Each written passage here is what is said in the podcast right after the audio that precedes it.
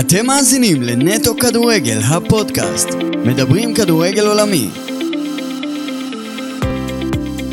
ברוכים הבאים לעוד פרק של נטו כדורגל, הפודקאסט, והפעם מארחים אגדת כדורגל ישראלי, יש לומר, אחד הגדולים שהיו כאן, זביק זלצר, שבעצמו טיפח שחקנים גדולים שאנחנו מכירים היום כאגדות, כמו יוסי בניון ואליניב ברדה, עם עבר מפואר, אימון בליגת העל, ומה שהיה פעם ליגה לאומית. תכף דורון הרחיב לנו עוד, וגם גל. דורון, מה שלומך? מה נשמע? גל, מה העניינים? מצוין. אז בוא תציג לנו את זביק זלצר. כמו שציינת איתנו היום זביק זלצר, שציינת את הרפרטואר שלו כמאמן, הוא גם היה כשחקן גדול, הוא ב-11 הגדולים של מכבי פתח תקווה, אפילו השחקן הכי גדול נבחר. אז זביק, בוא נתחיל טיפה הקריירה שלך כשחקן. היית רוב השנים במכבי פתח תקווה, קבוצה היחידה, אבל היה לך הרפתקה בארצות הברית. אז בוא תספר לך איך הגעת לארצות הברית, בטח בזמנים האלה שאתה יודע, לא יוצאים שחקנים, איך כאילו הגיע לך? כן, ראשית, תראה, באמת אני התחלתי מילדים במכבי פתח תקווה, כמובן בעקבות האבא שלי, שהוא היה שחקן במועדון, ובאופן טבעי אני הגעתי למועדון, ועברתי כמעט הכל, משום שבעצם מנערים עברתי לבוגרים, כמעט לא שיחקתי בנוער, כי בגיל 15 וחצי כבר אליעזר שפיגל, שאז מאמן במועדון, העלה אותי לקבוצת הבוגרים, וכך המשכתי, זאת אומרת, הייתי בנבחרת הנוער, בנבחרת האולימפית, בנבחרת הבוגרת. הסיפור עם ארצות הברית הוא סיפור מאוד מאוד מעניין, משום שבעצם היה לנו משחק ליגה מול הפועל כפר סבא, אני זוכר, במגרש הישן, לא באצטדיון הנוכחי, היה להם הפועל כפר סבא, במגרש הישן מול בית חולים מאיר, החנייה הייתה חנייה של בית החולים, והיו הולכים, יורדים מהאוטובוס, הולכים ברגל למגרש, מרחק של 200 מטר משהו, ואני זוכר שאנחנו מסיימים, היה משחק, הסתיים בתיקו אחת, הפקעתי שער, ואנחנו הולכים מהמגרש, עם הטרנינג, לאוטובוס לחזור חזרה, ונצמד אליי איזה בן אדם עם חליפה, עם עניבה, ואומר לי, can you speak English? מתחיל לדבר איתי באנגלית, אמרתי לו, yes, I know English. ואז הוא אומר לי, אני אעשה את זה, בקיצור, אני אעשה את זה כתרגום. אז הוא אומר לי, תשמע, שמי חפציה כהן, אני סוכן שחקנים, אני מארצות הברית, אני בארץ כבר עוקב אחריך 3 שבועות, ראיתי אותך בשני משחקי ליגה, ראיתי אותך במשחק הנבחרת, באותו שבוע, ביום רביעי, 3 ימים לפני המשחק בכפר סבא, היה לנו גם משחק בנבחרת מול MTK הונגרית, ושיחקתי במשחק, ואני עוקב, וזה השחקן שאנחנו צריכים. אני רוצה לקחת אותך ללוס אנג'לס, לניו יורק ג'נרלס, מאמן זה פרדי גודווין, שהיה שוער מנצ'סטר יונייטד, עכשיו, אמרתי לה, תשמע, אתה לא יודע מה, הוא אומר, תשמע, אנחנו לא יכולים לדבר, אתה עולה לאוטובוס, קח כרטיס ביקור שלי, אני נמצא בשרתון בתל אביב, תגיע הביתה, תתקשר אליי, אני שולח מונית, המונית תיקח אותך למלון, אנחנו נשב במלון, אני נדבר. אמרתי לו, בסדר, לקחתי את הכרטיס ביקור, נסענו, הגעתי הביתה, אני אומר לאבי, תשמע, בא אליי איזה בן אדם, הנה הכרטיס ביקור, אומר לי, הוא סוכן שחקנים, מארצות הברית. עכשיו, אבי אומר לי, אתה יודע מה, בוא נלך, נשמע אותו. צלצלתי אליו, הוא שלח מונית, באה מונית הביתה, לקחה אותנו למלון שרתון, ואז הוא אומר לי, תשמע, אני רוצה, יש פה חוזה של ההתאחדות, אז התחילה כדורגל בארצות הברית. בעצם, הליגה המקצוענית אז התחילה. ואז הוא אומר לי, תשמע, הנה החוזה, וזה היה הרבה מאוד כסף, אז אני מדבר איתך על שנת 67, שזה $2,500 פלוס בונוסים, אתה יכול להגיע ל$4,000 בחודש, זה מדהים, בוא נאמר, אני אגיד לך שבעצם דירה עלתה $30,000, דירה יפה של 5 חדרים, אז זה בערך חוזה ל10 חודשים, זה כבר דירה, זאת אומרת, היו סכומי עתק, במונחים של אז, כי אנחנו לא הרווחנו כסף במועדון, אז קיבלנו 7 לירות לאימון בתקופה הזו.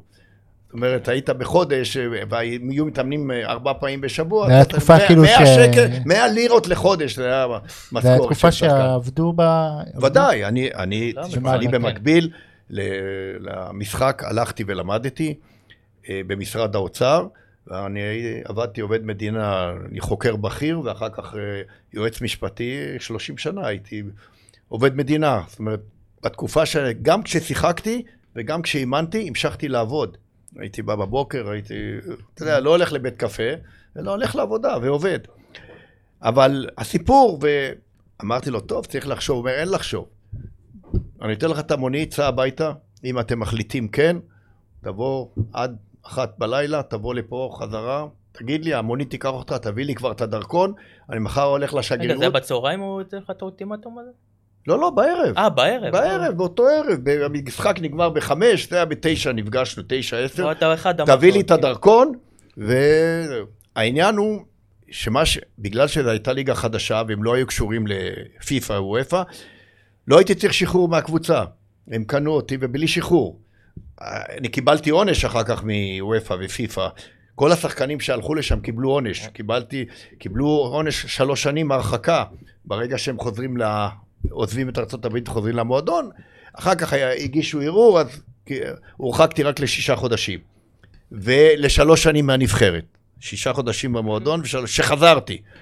ובעצם הלכתי, חשבתי, התייעצתי עם אבא של אשתי, הוא אמר לי, תיסע. האמת שאתה יודע, הקשרים שלי משם, כי הגעתי, זה סיפור גם שם, כי הגעתי לניו יורק ג'נרלס, והייתי שם שבוע, וזה כמו ה-NBA בארצות הברית, אתה משחק 3 משחקים בבית, ואז אתה נוסע לסיבוב, כמו ה-NBA, ל3-4 משחקים חוץ, ושוב חוזר הביתה לשבוע, 10 ימים, משחק 3 משחקים, ואחד השחקנים ששיחקו איתי בקבוצה, כולם מכירים אותו, אתם מכירים אותו, מנוטי, משם נבחרת ארגנטינה, אחר כך שיחק איתי בקבוצה. כשהוא אימן בברצלונה, הוא אפילו התקשר אליי, ואמר אם אני רוצה לבוא להיות עוזר שלו, שהוא קיבל את התפקיד. בקיצור, שיחקתי, אז נסענו ל3-4 משחקים שאני אומר לכם, וכששיחקנו בלוס אנג'לס, מאמן של לוס אנג'לס היה מקס ווז'ניאק, יהודי, שוער נבחרת פולין, שהיה בארץ בכפר סבא לפני זה, הוא שיחק בכפר סבא איזה 2-3, והוא הכיר אותי. ובלילה אחרי המשחק, סיימנו בטקו 2, עוד נפקעתי שער, בלילה אחרי המשחק, הוא הגיע אליי למלון, ואמר, תשמע, אני רוצה לקנות אותך, מהקבוצה שלך. אני אומר לו, תשמע, אני רק 10 ימים פה. הוא אומר, מה זה משנה? הוא אומר, תשמע, הנה הסוכן. זאת אומרת, זה היה כדאי לי, כי הם הציעו לי תוספת של 30% לחוזה שלי, אם אני אעבור אליהם. והם קנו אותי, עד ב$10,000, הם קנו אותי מניו יורק, ועברתי ללוס אנג'לס, באמת שיחקתי בלוס אנג'לס. ואז כמובן, זה כל הפרוצדורות, להביא את אשתי לשם, אבל הייתי גם ילד צעיר, זאת אומרת, אתה יודע, זה היה קשה, במיוחד לזוג צעיר במקום כזה, במקום זר, ואחר כך חזרנו לארץ, כי אשתי הייתה בהיריון, והיא רצתה ללדת בארץ, והיא לא רצתה לחזור לשם, והיה לי חוזה לעוד 2 והם הגישו תביעה, אבל בסוף זה יסתדר. זה הסיפור שלי, זה הפתקה שלי שהייתה בארצות הברית. אתה אומר שחזרת לארץ, הייתה צריך להיות מורחק 3 שנים? כן, הייתי מורחק, אבל אחר כך עשו את זה 3 שנים בנבחרת, ורק 6 חודשים במועדון. ואז קיצרו את זה ל3 חודשים. זאת אומרת... בדיוק, אבל זה הנבחרת שהפילו ל-70, זה לא... כן, בדיוק, הנבחרת הזו, אני הייתי אז מושעה, עד שנת 72 הייתי מושעה. תעברת לך קצת? כן, תשמע, אבל אתה יודע, החיים מוליכים אותך, תראה, מצד אחד כן, אבל מצד שני, אני אגיד לך למה לא, אני את הבסיס לחיים שלי, בניתי שמה. מהכסף שהרווחתי שמה, בניתי את הבסיס. כי כשאני השתחררתי מהצבא, אני גרתי בדירה דמי מפתח של 2 חדרים, ההורים שלי, מה לעשות, לא הייתה להם אפשרות, גם האבא של אשתי, אז אתה יודע, קפטן הנבחרת, הוא היה נהג בדן. זה היו זמנים אחרים, זה לא הזמנים של היום. ואני, בכסף שצברתי שם, זה היה הבסיס הראשון שלי בחיים. אז אתה יודע, יש רצוי ויש מצוי. אז אני הלכתי עם המצוי. אוקיי, אז עכשיו נגיע לחלק העיקרי שלנו, קריירת האימון. איך שפרשת כבר, הרגשת שאתה רוצה להיות מאמן? לא, אני הייתי כבר, תשמע, אני הייתי במכבי פתח תקווה קפטן 11 שנים, 12 אפילו. מגיל 19.5 כבר הייתי קפטן. ובמשך הזמן שהייתי קפטן, איזה פעמיים מאמנים התפטרו, פוטרו, ואני החלפתי אותם. ואז כשאני גמרתי סיימתי את כשחקן, היה החוק אז אפשר להיות מאמן שחקן עוד, לא כמו היום שאתה לא יכול להיות מאמן שחקן, ואני עוד שנה אחת הייתי מאמן שחקן, זאת אומרת הייתי שחקן, הייתי קפטן והייתי גם מאמן, כי אז מאמן פוטר ולא היה, ואני המשכתי עד סוף העונה 3 חודשים, ואחר כך המשכתי עוד עונה להיות מאמן, הייתי מאמן שחקן במכבי פתח תקווה. זאת אומרת, זה נכפה עליי, יכול להיות שהייתי משחק עוד 2, 3, 4, אבל כיוון שהפכתי כבר למאמן הקבוצה, למאמן שחקן זה היה כבר, זה מטלה לא קלה, זה מטלה קשה. אתה יודע, אני במגרש, אני משחק ואני צריך להחליף את השחקנים, ואני צריך לקבל החלטות, אבל זה היו זמנים אחרים.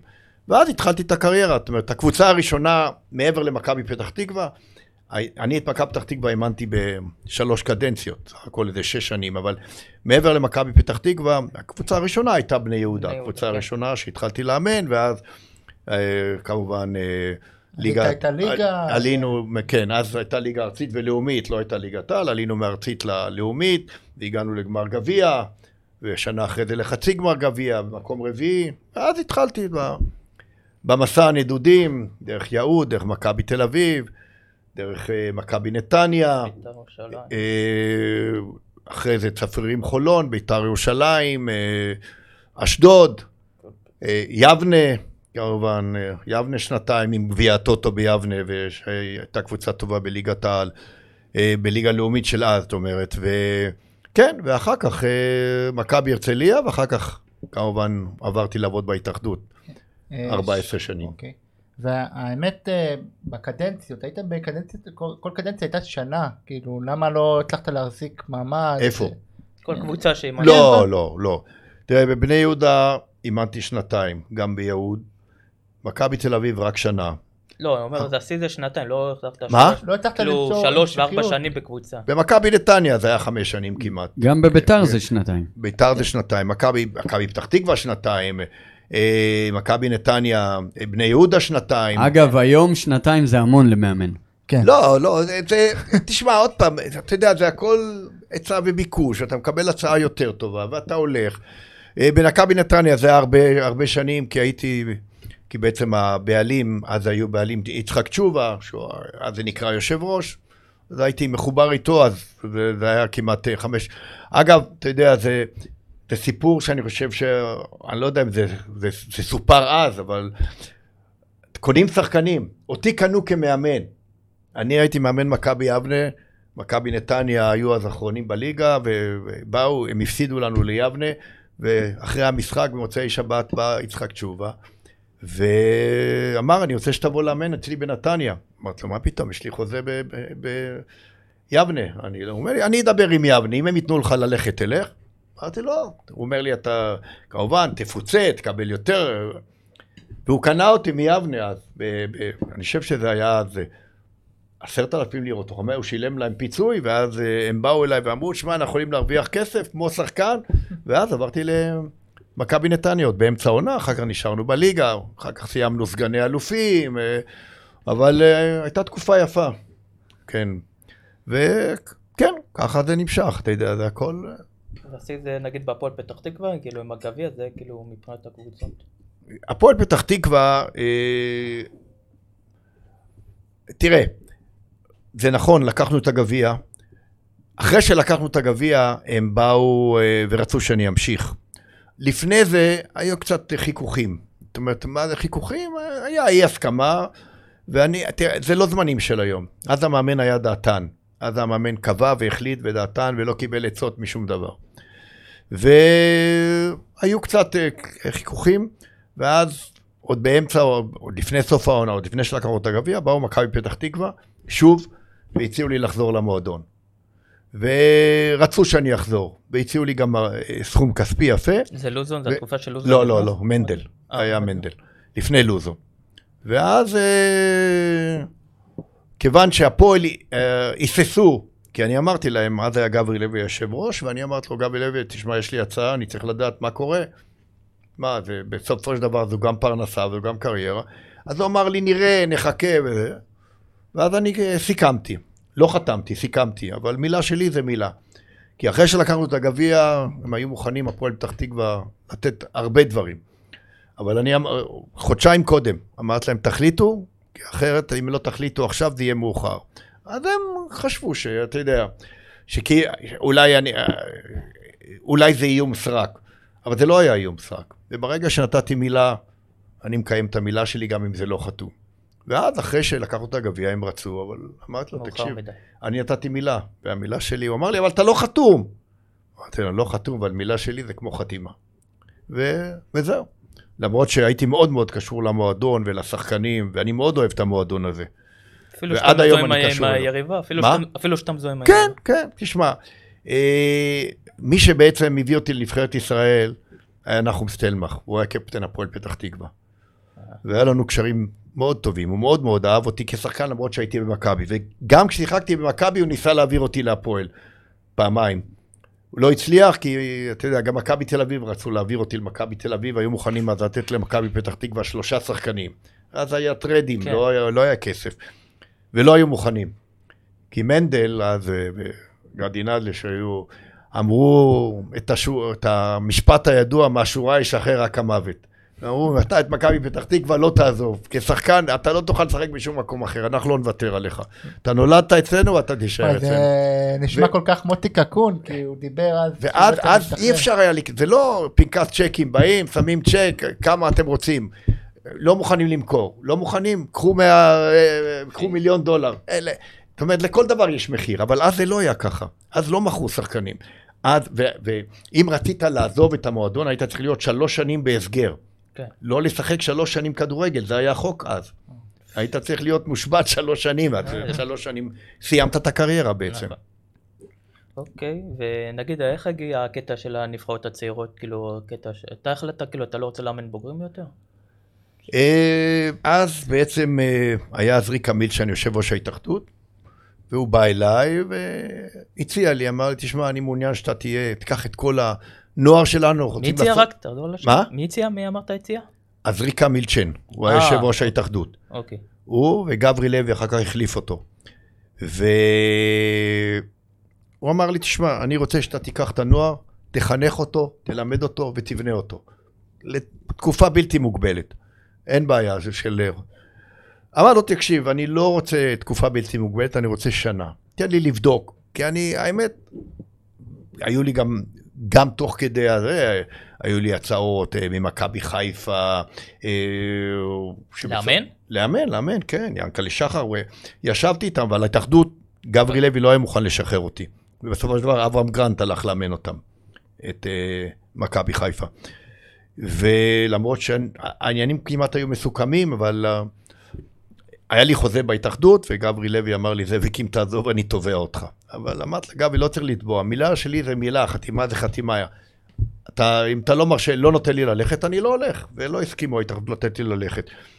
ואמרתי לו, אבל להזריק המיל שאני רוצה שנה. אני רוצה לראות איך זה. אם זה ימצא חן בעיניי, אני אמשיך. אם לא, אני לא רוצה. הוא אמר לי, בסדר. ובאמת התחלתי, וזה מאוד מצא חן בעיניי. לגדל שחקנים צעירים, לחנך אותם, ללמד אותם, לא רק כדורגל, גם ללמד אותם את החיים, ללמד אותם דברים אחרים, מעבר לכדורגל. כי אני תמיד אמרתי להם, אני רוצה לעשות אתכם לא רק שחקנים טובים יותר, אלא בעיקר בני אדם טובים יותר. וזהו, וזה נמשך, הרומן הזה נמשך 14 שנה, עד שבזמנו הגיע אבילוזון להיות יושב ראש ההתאחדות, והוא החליט לקחת... לחשוב דברים אחרים. למה? אבל, מה? למה אחרים? כי הוא לא צריך לשאול אותו, הוא רצה לעשות, הוא חשב על דברים אחרים. הוא חשב, אתה יודע, הוא בעצם, הוא רצה להביא שחקנים ששיחקו בתקופה יותר מאוחרת. ככה הוא אמר, אבל ככה הוא החליט, ככה הוא רצה. זה לא הייתה לי בעיה, כי אף פעם לא הייתה לי בעיה, להיות באיזה מועדון או לעבוד באיזה מועדון, ובאמת שאחרי שסיימתי עם הנבחרות, עוד מעט נחזור, ניסיתי לבנות מודל חדש, מודל של מנג'ר, והלכתי להפועל פתח תקווה להיות מנג'ר של המועדון, והם בדיוק עלו לליגת על, והייתי מנג'ר שנה, אבל אחר כך רונן אל עד עזב, הבעלים, ואני הייתי, החוזה שלי היה מולו, לא מול המועדון. אני בדרך כלל השתדלתי שהחוזים שלי יהיו מול הבעלים. שיש מישהו שאחראי לדברים האלה, אבל אחר כך, בסוף השנה, הוא בא ואמר לי, זביק, אני עוזב, אני לא יכול יותר, היה לו חיכוכים עם מועדים. אמרתי לו, אם אתה עוזב, גם אני עוזב, אני לא נשאר, ולכן עזבתי אותה. אוקיי, באמת ניגע בזה. בוא נחזור לתפקיד של המנהל, כאילו זה היה לגדל כאילו דור חדש, למצוא ילדים, כאילו, איך זה עובד התפקיד הזה? כן, תראה, ראשית כל זה עבודת צוות. אני לא הייתי לבד. היו לי באמת מאמנים טובים שעבדו איתי, הייתה עבודת צוות מורכבת.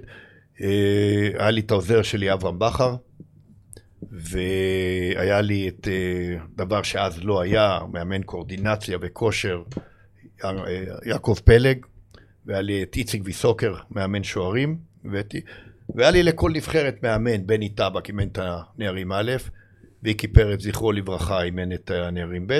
היו לי באמת, היה לי צוות טוב, ואנחנו, עבודת הצוות שלנו, היינו נפגשים כל שבוע, כל המאמנים שלי היו חייבים להיות בכל האימונים של כל הנבחרות, זאת אומרת, כל אחד הכיר את כל השחקנים, וכשישבנו לעבודת צוות, יכולנו לתכנן דברים, כי הכרנו את כולם, ידענו את כל השחקנים, כמובן, אתה יודע, אני לא מדבר רק על תכנון המשחקים, אני מדבר על תכנון האימונים, הדרך של האימונים, אני נכנסתי לדברים שלא היו עד אז, הנבחרות הייתה, הנבחרות היו נפגשות כל שבוע, ליומיים, אמנם לא היה לנו את התנאים של היום, לא היה לנו את שפעים, היינו נודדים בין וינגט לנסיונה, לראשון לציון, לא, אני לא צריך אישור, אני נבחרת.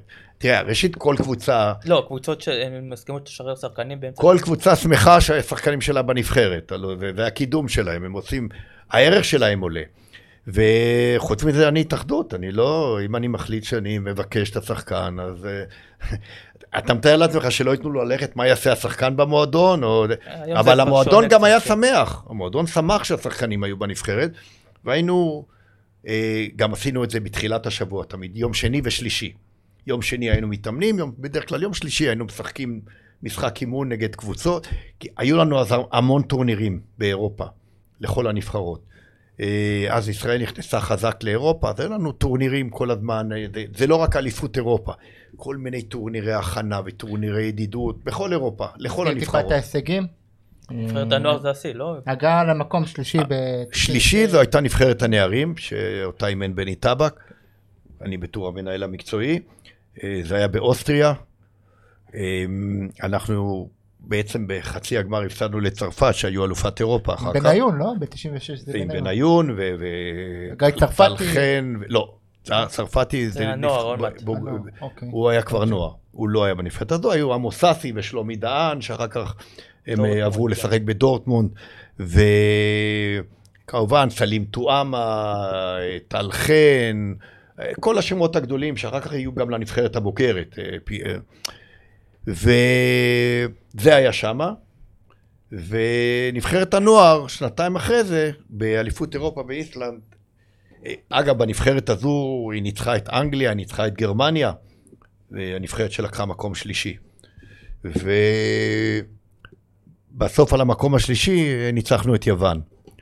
ואחר כך הנבחרת הנוער, גם כן, לקחנו את מוקדמות אליפות אירופה ברומניה וחצי הגמר, שיחקנו אז, אז היה יוגוסלביה, זה עוד לא היה סרביה, קרואטיה, מונטנגרו כמו היום, זה עוד לפני הפירוק, בזמנו של טיטו והייתה יוגוסלביה, עם השחקנים הכי גדולים, פנטליץ' וזה שמאמן היום את טורינו, זאת אומרת היו שחקנים גדולים וניצחנו אותם בחצי הגמר ועלינו לגמר, בהגמר באיסלנד סיימנו בסוף מקום חמישי. ואחרי זה אותו הדבר, זאת אומרת, היה לנו, לקחנו את מוקדמות אליפות אירופה, ניצחנו את הולנד, עשינו אז סי אירופי, ניצחנו 13-0 את נבחרת סן מרינו, זה היה באשקלון. אבל שתבין, נבחרת הנוער שחקה באשקלון עם 10,000 איש כל משחק. אנחנו גם היה לנו את טורניר החורף כל שנה, שהיו באים 8, 10 ולפעמים 12 מדינות לעשות טורניר בכל דצמבר בארץ. והטורניר הזה היו באות המדינות הכי טובות באירופה. ואנחנו, אני מדבר איתך על שנת 98, 99, 2000, מ-96 עד 2004, היה לנו טורניר חורף מפורסם, ופשוט פיזרנו את זה בכל הארץ. שיחקנו בקריית שמונה, ושיחקנו בקריית גת, ושיחקנו באשקלון, ושיחקנו בפתח תקווה, ובהרצליה, ובחיפה. פיזרנו את זה כדי שהכדורגל יגיע לכל מקום. והטורנירים האלה של ההתאחדות היו הצלחה ענקית. כמובן, שם לקחנו מקום ראשון בנוער, ובנערים, ופעם מקום שני, ופעם מקום שלישי, אבל זה היה טורניר מאוד מאוד מפורסם. כל המדינות באירופה רצו להגיע. זאת אומרת, הגיעו גרמניה ואנגליה וצרפת ואיטליה ופורטוגל וספרד והולנד, וכל המדינות הגדולות באירופה הגיעו לטורנירים האלה. היה טורניר תמיד כפול, נערים ונוער, בדרך כלל. זאת אומרת, היו 8 קבוצות נערים, 8 קבוצות נוער, 6 קבוצות נערים, 6 קבוצות נוער. בהמשך הדרך הטורניר הזה פחת, אולי משום שהיו גם מלחמות ונבחרות זרות חששו להגיע, והיו תקופות לא כל כך מבחינה ביטחונית, אבל חבל, כי זה היה טורניר פשוט. פחת איפה אתה מתכוון, בעולם או בארץ? מה? הטורניר. בארץ, בארץ. היה כל שנה, בחודש דצמבר, שיש פגרה באירופה בגלל מזג האוויר, היה בארץ טורניר בסוף דצמבר. זה היה נקרא, בארץ קראנו לו טורניר חנוכה, באירופה הם קראו לזה טורניר חג המולד, מבחינתם. וכן, ואחר כך המשכנו. תראה, נבחרת הנערים שלנו הגיעה 8 פעמים לגמר אליפות אירופה. עכשיו, זה היה בהתחלה, היו 16 קבוצות מדינות, זה היה יותר קל, אחר כך היו 8 מדינות. וגם פעמיים ב8 מדינות הגענו לגמר אליפות אירופה. היה פעם בפורטוגל ופעם בספרד. בסך הכל באמת, אז כל השחקנים, בוא נאמר, ששיחקו באירופה אחר כך, זה שחקנים שהתחילו אצלנו בנבחרות הנערים והנוער,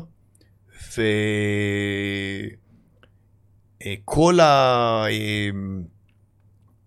השחקנים האלה שיחקו בנבחרת הלאומית אחר כך, זאת אומרת, הגיעו לקצה הפירמידה. אבל אנחנו עשינו גם דברים אחרים, זאת אומרת, היו לנו מנהלים, משה סלוצקי, זכרו לברכה, ואיצי קליין, זכרו לברכה, ואלי רוזן, ייבדל לחיים ארוכים, שהיום המנהל של הנבחרת האולימפית. היינו מטפלים בשחקנים לא רק במגרש, גם מעבר למגרש. זאת אומרת, היינו לפחות 3 פעמים בשנה, היינו נותנים להם טופס, שהיינו מקבלים משוב מבית הספר, איך הוא לומד, איך הוא מגיע, איך ההופעה שלו, מבחינה חזותית בבית הספר. אני אספר לכם עוד פעם, עוד רגע סיפור גם על שחקן מפורסם, שהגיע רחוק מאוד, אבל אני לא אזכיר את שמו, לא, לא יוסי בניון. איך הוא בלימודים, ומי שהיה מתקשה בלימודים, היינו מסדרים לו על חשבון ההתאחדות מורים פרטיים, ללמוד.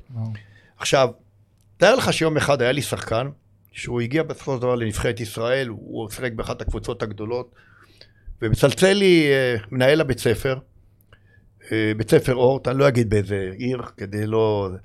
ואומר לי, זביק, תקשיב, קיבלנו את הטופס שאתם אומרים, ותדע לך, אני מאוד מעריך אותך, אני הייתי מעריץ שלך כשחקן, השחקן הזה, אני מגרש אותו מבית ספר. עכשיו, אני הודעתי לכל השחקנים, מי שלא ילמד לא יהיה בנבחרת. דבר ראשון, צריכים ללמוד. אני לא אומר לא להיות איינשטיין, אבל אתה יודע, ללמוד את החיים גם דרך הבית הספר. ואומר לי, אמרתי לו, לא, לא, אתה לא מגרש אותו, אני מחר בבוקר מופיע אצלך, בבית הספר, נדבר על זה. ולמחרת לקחתי את האוטו, נסעתי לבית הספר, הוא חיכה לי, נכנסתי, ושתבין למה זה כל כך חשוב. ואז שאלתי אותו, מה? אתה אומר לי, תשמע, הוא מחסיר הרבה, הוא לא שילם את כל המיסים, מס שיפורים, כל הדברים שהיה, ומס טיולים ומה זה, ואני לא צריך אותו בבית ספר, אני לא רוצה אותו, הוא... אמרתי לו, תדעי, זה לא נשמע לי, הוא לא רק שהוא שחקן טוב, הוא גם ילד טוב. ואני אומר לך, שוב, זה דברים, שתבין כמה זה חשוב לטפל בשחקן, לא רק במגרש, באימון. אמרתי, אני רוצה רגע לטלפן. הרמתי טלפון אליו הביתה, והוא עונה, זאת אומרת, לא, קודם אמרתי לו, תקרא לו מהכיתה שיבוא לפה. הוא שלח את המזכירה, היא באה עם חיוך ניצחון, אמרה, לא, גם היום הוא לא בא. הרמתי טלפון, והוא עונה לי. אמרתי לו, מה, איפה אתה? הוא אומר לי, אני בבית. אמר לו, מה זאת אומרת? למה אתה לא בבית ספר? לא הרגשתי טוב. אמרתי לו, תקשיב, אתה יודע איפה אני נמצא? הוא אומר לי, לא, אז אני בבית הספר שלך. כמה זמן לוקח לך להגיע מהבית לבית הספר? הוא אמר לי, 30 דקות, מה שאמרתי לו, תגיע לבית הספר, מיד. ואני יושב עם המנהל, ואיך שהוא הגיע, אני אומר למנהל, תן לי רגע להיכנס לחדר לבד איתו, נכנסתי, ואני שואל אותו, מה זה הסיפור? מה זה, אתה לא בא לבית ספר, אתה לא זה? ואז הוא פרץ בבכי, ממש, ואומר לי, אתה רואה את הג'ינס האלה, הקורות שאני לובש, ואת הנעלי התעמלות האלה, השנות, אני מתבייש לבוא לבית הספר, אין לי בגדים, אין לי שום דבר, הייתה טרגדיה הבית, אבא עזב את הבית, האמא נשארה לגדל אותו, ולא חשוב. ולמזלו הוא היה במועדון טוב, ואני צלצלתי, התקשרתי למועדון, ואמרתי למועדון, תקשיבו, מה אתם יודעים שהיה זה? הוא לי לא. אמרתי, ואיך? מנהל שלכם לא יודע. וברור שהוא נשאר בית ספר, והמנכ"ל של המועדון אמר למנהל הבית ספר, מחר אתה מקבל מני צ'ק על כל מה שהוא חייב, על כל מה שזה. ובקיצור, הילד הזה ניצל, הוא אחר כך הגיע לנבחרת ישראל, והוא היה אחד הכוכבים שלנו והכל. אבל תשמע, אם אתה לא בודק את הדברים האלה, ואתה לא יודע, מגיעים לרחוב בסוף. אתה יודע, הכישרון זה לא תמיד מספיק, יש דברים נוספים שאתה צריך לחנך את השחקן, לגדל אותו, ללמד אותו וללמד אותו את החיים. והעבודה של המנהלים והמאמנים יחד איתי הייתה לדאוג להם גם מעבר למגרש, לא רק לחכות להם ביום שני בשעה 4, לעשות לו אימון, להגיד לו תודה רבה, שלום, לך הביתה, ולמחרת לקבל אותו וללך הביתה ולסעור אותו. אני גם בתקופתי, נסענו לטורנירים בחול, גם אליפויות אירופה, לקחתי איתי מורה פרטי, מורה שלימד אותם. מורה בזמן הטיול? בזמן הטורניר, כן, היו עושים כמו שיעורי בית, היה יושב, מלמד אותם. אני גם בתקופה שלי הבאתי להם מורה לאנגלית, שתלמד אותם, אנחנו נוסעים לעולם, צריכים להתראיין, צריכים זה, הבאתי להם מורה לאנגלית, הבאתי להם מורה לנימוסים והליכות, כל מיני דברים כאלה, כי אני חושב שבחורים כאלה שמייצגים את המדינה, הם צריכים לדעת מעבר לדברים האלה, ואני חושב שהדברים האלה השפיעו, זאת אומרת, אני יכול לומר הרבה מילים טובות לכל הצוות שלי, כל המאמנים האלה שהזכרתי, וחנן אזולאי שעוד לא הזכרתי אותו, שהוא עבד איתי בתקופה יותר מאוחר, הם עשו עבודה טובה. אנחנו גידלנו את השחקנים האלה, לא רק להיות שחקנים, גידלנו אותם להיות בני אדם. והראיה, אמרתי לך, כל אלה שיצאו לאירופה, הם עברו דרך הנבחרות שלנו, כולם שיחקו גם אחר כך בנבחרת הלאומית. זאת אומרת, אנחנו ידענו לבחור את האנשים המתאימים, לא רק מבחינה מקצועית, אלא גם מבחינה אנושית, גם מבחינה ערכית. זהו, אז בוא נדבר. איך כאילו התארתם את השחקנים האלה? כאילו שלחתם סקאוטים כאילו לדרום? אז לא היו תנאים כאלה כמו היום. לא היה כסף. אנחנו נסענו. אנחנו היינו הולכים, אני והצוות שלי היינו... הייתם נוסעים נגיד גם לדרום. כל שבוע, לאילת הגענו. אברהם בחר ואני הגענו לאילת. היינו יושבים. כל שבוע מכינים עבודת צוות, מכינים, אתה הולך לשם לראות את נערים בית אלה, אתה הולך לראות את נערים א' של אלה, אנחנו הולכים לפה, היינו כל שבת במגרשים, מ-9 בבוקר או מ-8:30 בבוקר, עד 4-5 אחר הצהריים. שחקן שמצא חן בינינו, היינו הולכים אחר כך למועדון, לראות אותו מתאמן גם במועדון. וככה היינו בוחרים אותם. אני בכלל אז יצרתי, בהתחלה עשינו את זה לבד, ואז יצרתי צוות. של שחקני עבר, כמו מצ'ה לבקוביץ' ורחבה רוזנבום ואריה רדלר ואת גדי צלניקר, שחקני עבר ששיחקו בנבחרת ישראל והיו גם מאמנים, וקראתי להם 12 מאמנים כאלה, מאמנים ושחקני עבר, ואמרתי להם תקשיבו, אני נותנת לכם תפקיד ציונות, בלי כסף, אין כסף, אתם מוכנים? כולם הסכימו. והם היו הולכים כל שבוע לראות שחקנים, והיו מביאים ביום ראשון, היו באים, שולחים לי דוח, ראיתי את הפועל כפר שלם, וראיתי מגן ימני מצוין,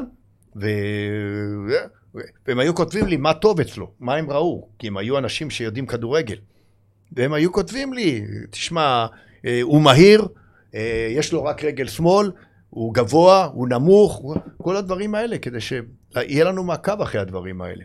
עכשיו, שאנחנו היינו עושים, כל אלה שמומלצים, הייתי עושה להם מחנה אימון בווינגט של 2-3 ימים, יחד עם צוות, זאת אומרת, כל הצוות, הייתי מביא פסיכולוג, היה שרגע שדה, פסיכולוג, היה לו שיחה עם כל שחקן, היה מגיש לי דוח, ואני לא אגיד מה, אבל היו שחקנים גדולים, ויש שחקנים שהוא היה אומר לי מראש, בין 16, בין 5.5, הוא אמר לי, תקשיב, על יוסי בניון, זה גודל להיות כוכב.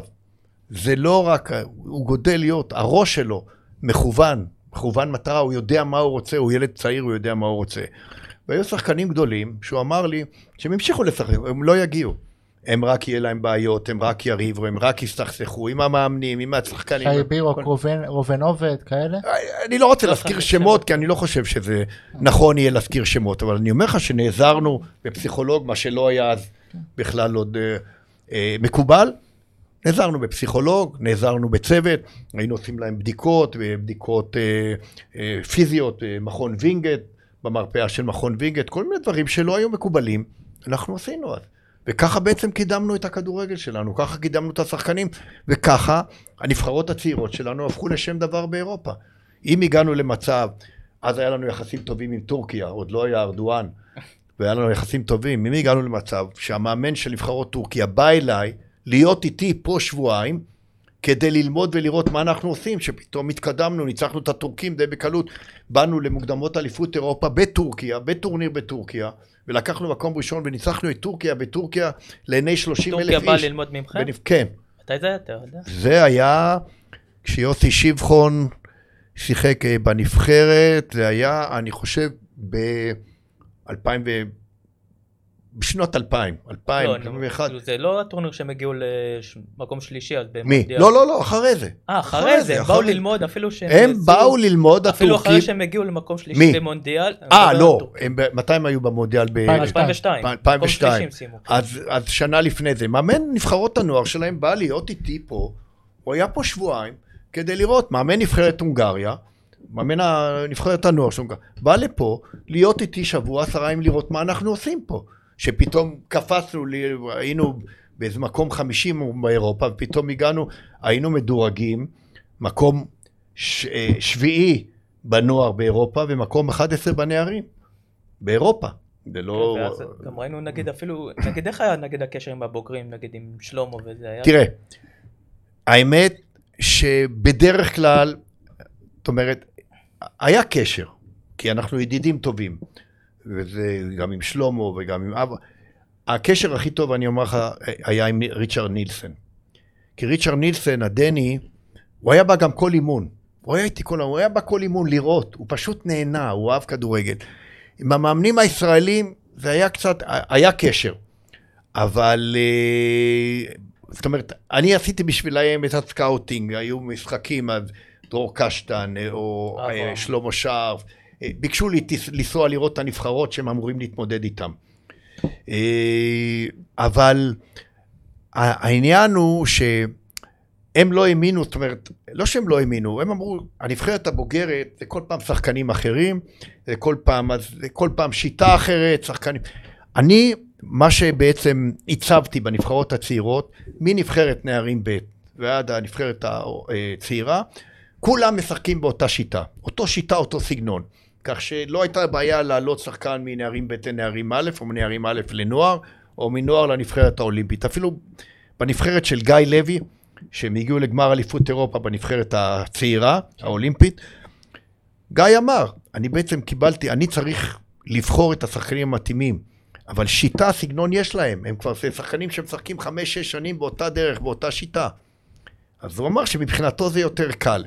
אז זאת אומרת, עד הנבחרת הצעירה, שיחקנו כולם, כל הנבחרות, באותה שיטה, באותו סגנון, יותר מזה.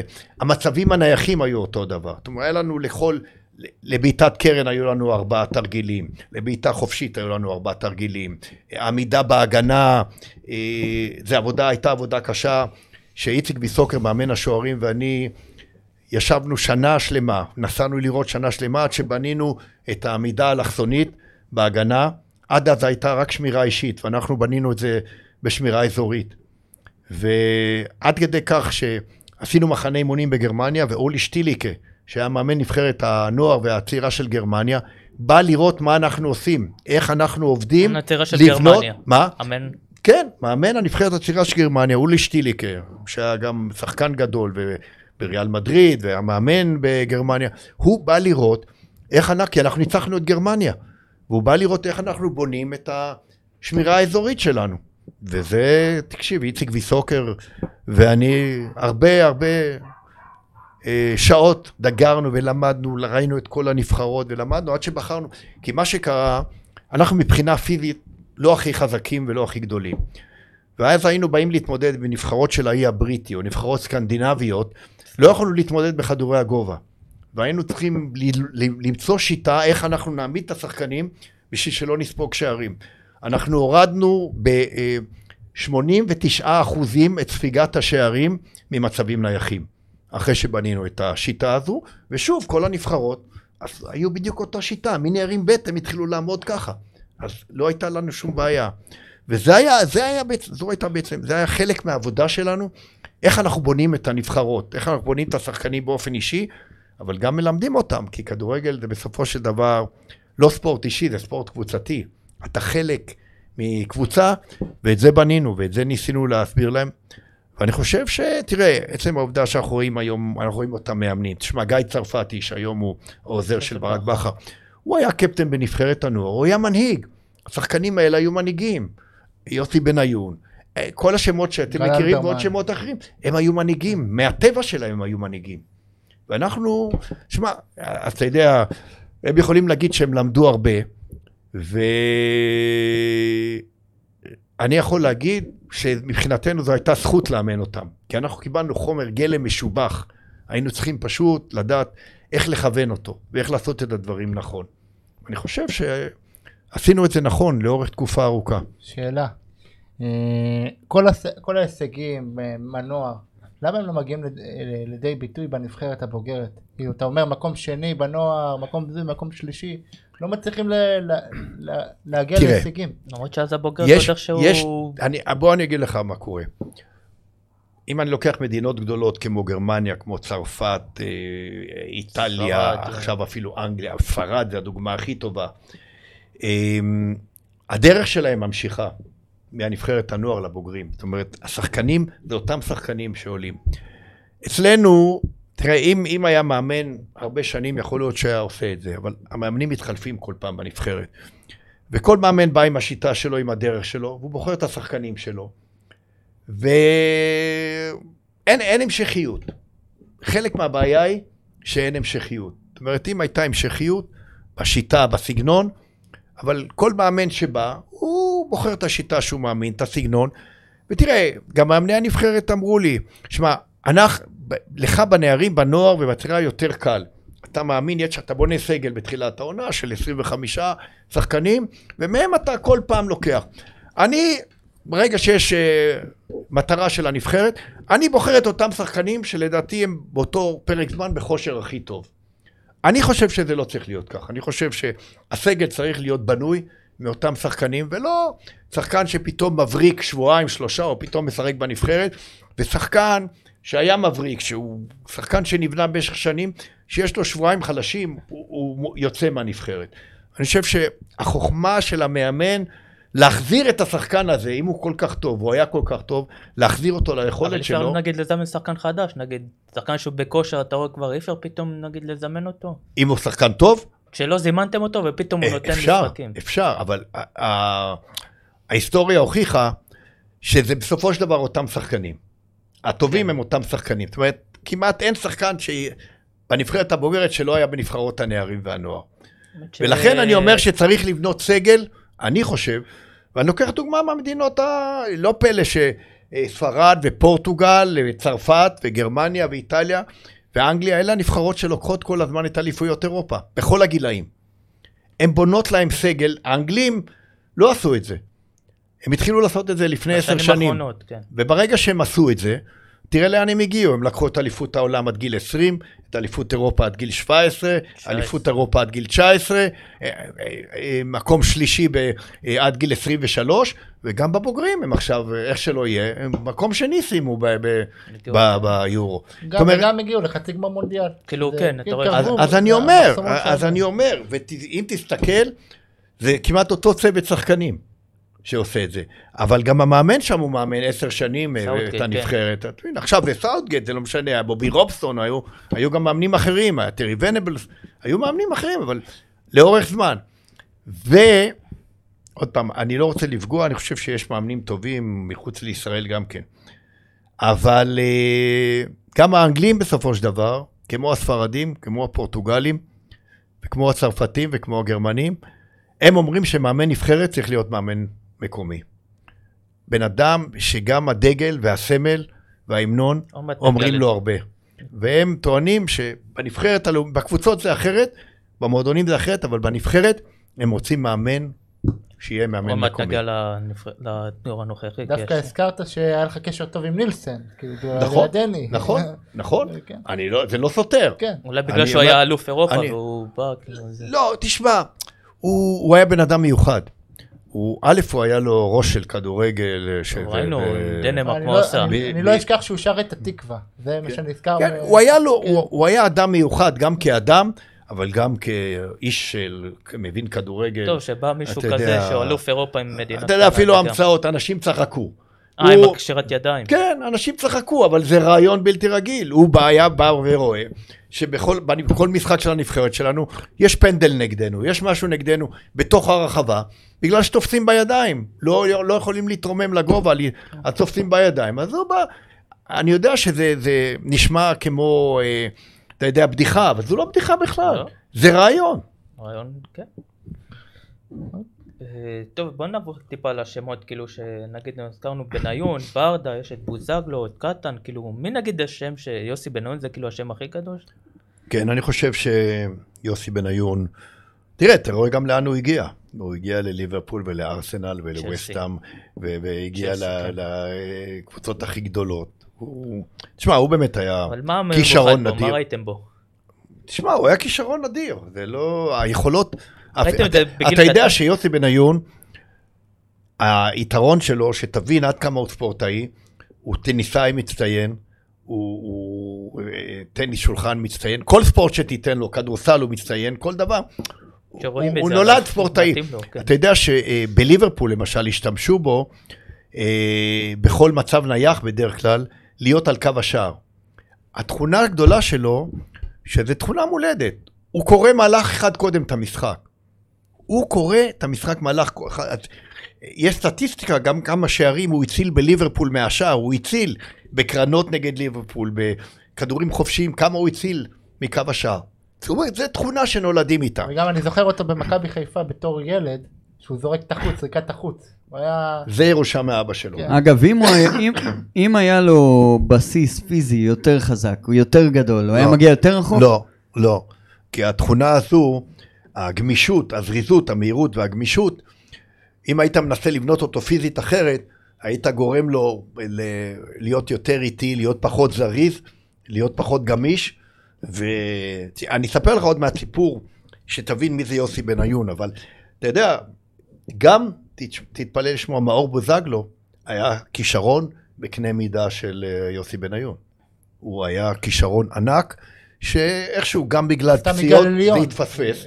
כן, כן, זה גם בגלל פציעות, בעיקר בבלגיה הוא התפספס, אבל גם הוא בזמנו היה בין 10 השחקנים הכי טובים באירופה. סיימנו את אליפות אירופה לנערים, הוא נבחר בין 10 השחקנים. אז הוא היה באקדמיה בליון? לא, לא, שהוא היה כבר בארץ. היו דברים גם שלא קשורים לכדורגל שהפריעו. לא חשוב, אני מדבר מבחינת כישרון. תראה, יוסי בניון, אני אתן לך דוגמה. אנחנו שיחקנו באליפות אירופה, מול צ'כיה, זה היה בסרביה. וחצי גמר, שחקנו מול צ'כיה, ואנחנו התכוננו למשחק, ואתה יודע, אני הכנתי ונתתי לכל אחד את התפקיד שלו, אמרתי ליוסי, איך הוא שומר, מה הוא צריך לשמור, מה הוא צריך לעשות, זה היה טורניר בסרביה, התחיל המשחק, ספגנו שער, עד המחצית ספגנו עוד שער, היינו בפיגור, זה חצי גמר, היינו פיגור 2-0 מול צ'כיה. ואתה יודע, יורדים למחצית, וכולם, יוסי גם נדמה לי גרם לאיזה פנדל שם, וכולם חפויי ראש, ויורדים, אתה יודע, באים בחצי, ואני כמובן מכוון אותם, ויוסי היה מבחינת שחקן ואישיות משהו מיוחד, ואני אמרתי, איך אנחנו מתאוששים, המחצית השנייה, זה לא נגמר, אנחנו בפיגור של 2, ואז אמרתי להם, טוב, אתם יכולים לצאת, וקראתי ליוסי אליי, ואמרתי לו, הוא היה חפוי ראש, גם בגלל שהוא גרם לפנדל, וגם... אמרתי לו, תקשיב, יוסי, עמדנו חדר ההלבשה היה מעל המגרש, שרואים את המגרש. אמרתי לו, יוסי, תראו, בוא, תשאר איתי כאן. אמרתי, אתם יכולים לרדת, אנחנו. אמרתי, תראה את המגרש, אתה רואה את המגרש. אמרתי לו, תקשיב, עכשיו אתה יוצא, תשכח כל מה שאמרתי לך, כל ההוראות שנתתי לך, מה לשמור, לא משמור. לך למגרש, תעשה את מה שאתה יודע. עזוב, כי הוא חשב שאני הולך לתת לו בראש, שהוא לא שמר טוב, הוא לא זה, אמר טוב. תקשיב, עזוב, עכשיו כל מה שנתתי לך, עזוב, תשכח הכל. כל מה שאתה רוצה לעשות, לך ותעשה. תעשה עד הסוף, מה שיהיה, אל תדאג. אתה יודע, הסוף, הוא קבע 2 שערים, ובישל עוד 2, וניצחנו 4-2 את צ'כיה, ועלינו לגמר. שתבין, עוד פעם, יש דברים בכדורגל שאתה כמאמן וכמחנך צריך לקבל החלטות, צריך לעשות את הדברים, אבל אתה צריך להגיע, הכי חשוב להגיע לשחקן. אם אתה תגיע לשחקן ותגרום שהשחקן ישחק בשבילך, אתה יודע, ותיתן לו גם את החופש שהוא צריך לפעמים, ואם הוא שחקן גדול הוא יעשה את זה.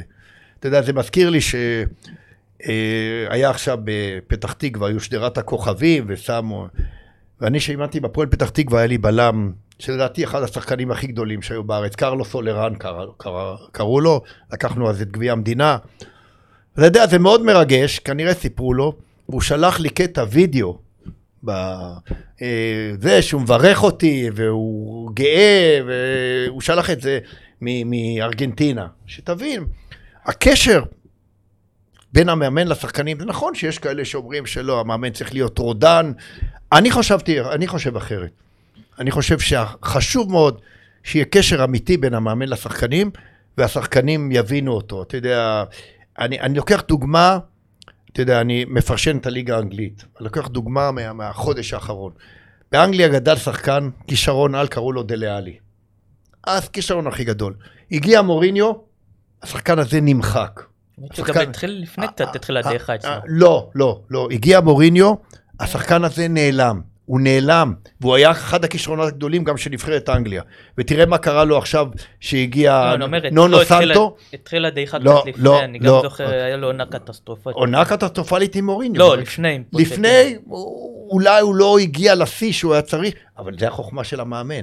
תראה, הגיע נונו סנטו עכשיו, הפורטוגלי, ותראה מה קרה לדליאלי בחודש האחרון. הוא נהיה דליאלי שלפני 3 שנים, שלפני 4 שנים. בוא נראה אם זה ימשך, כאילו. תראה, עוד הפעם, אני מאמין שכן. אני מאמין מאוד, שהשחקן מאמין במאמן, הוא ינפיק מעצמו את הדברים הכי טובים שהוא יכול לתת. דווקא עם מוריניו הוא התחיל בסדר. גם בדיוק. הוא לא... הוא גול נהדר נגד יונייטד.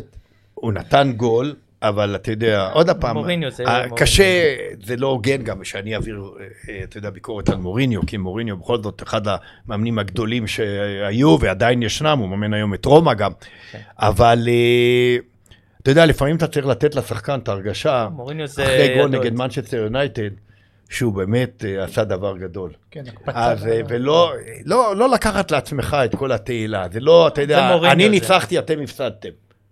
אז... זה מוריניו, זה אישיות.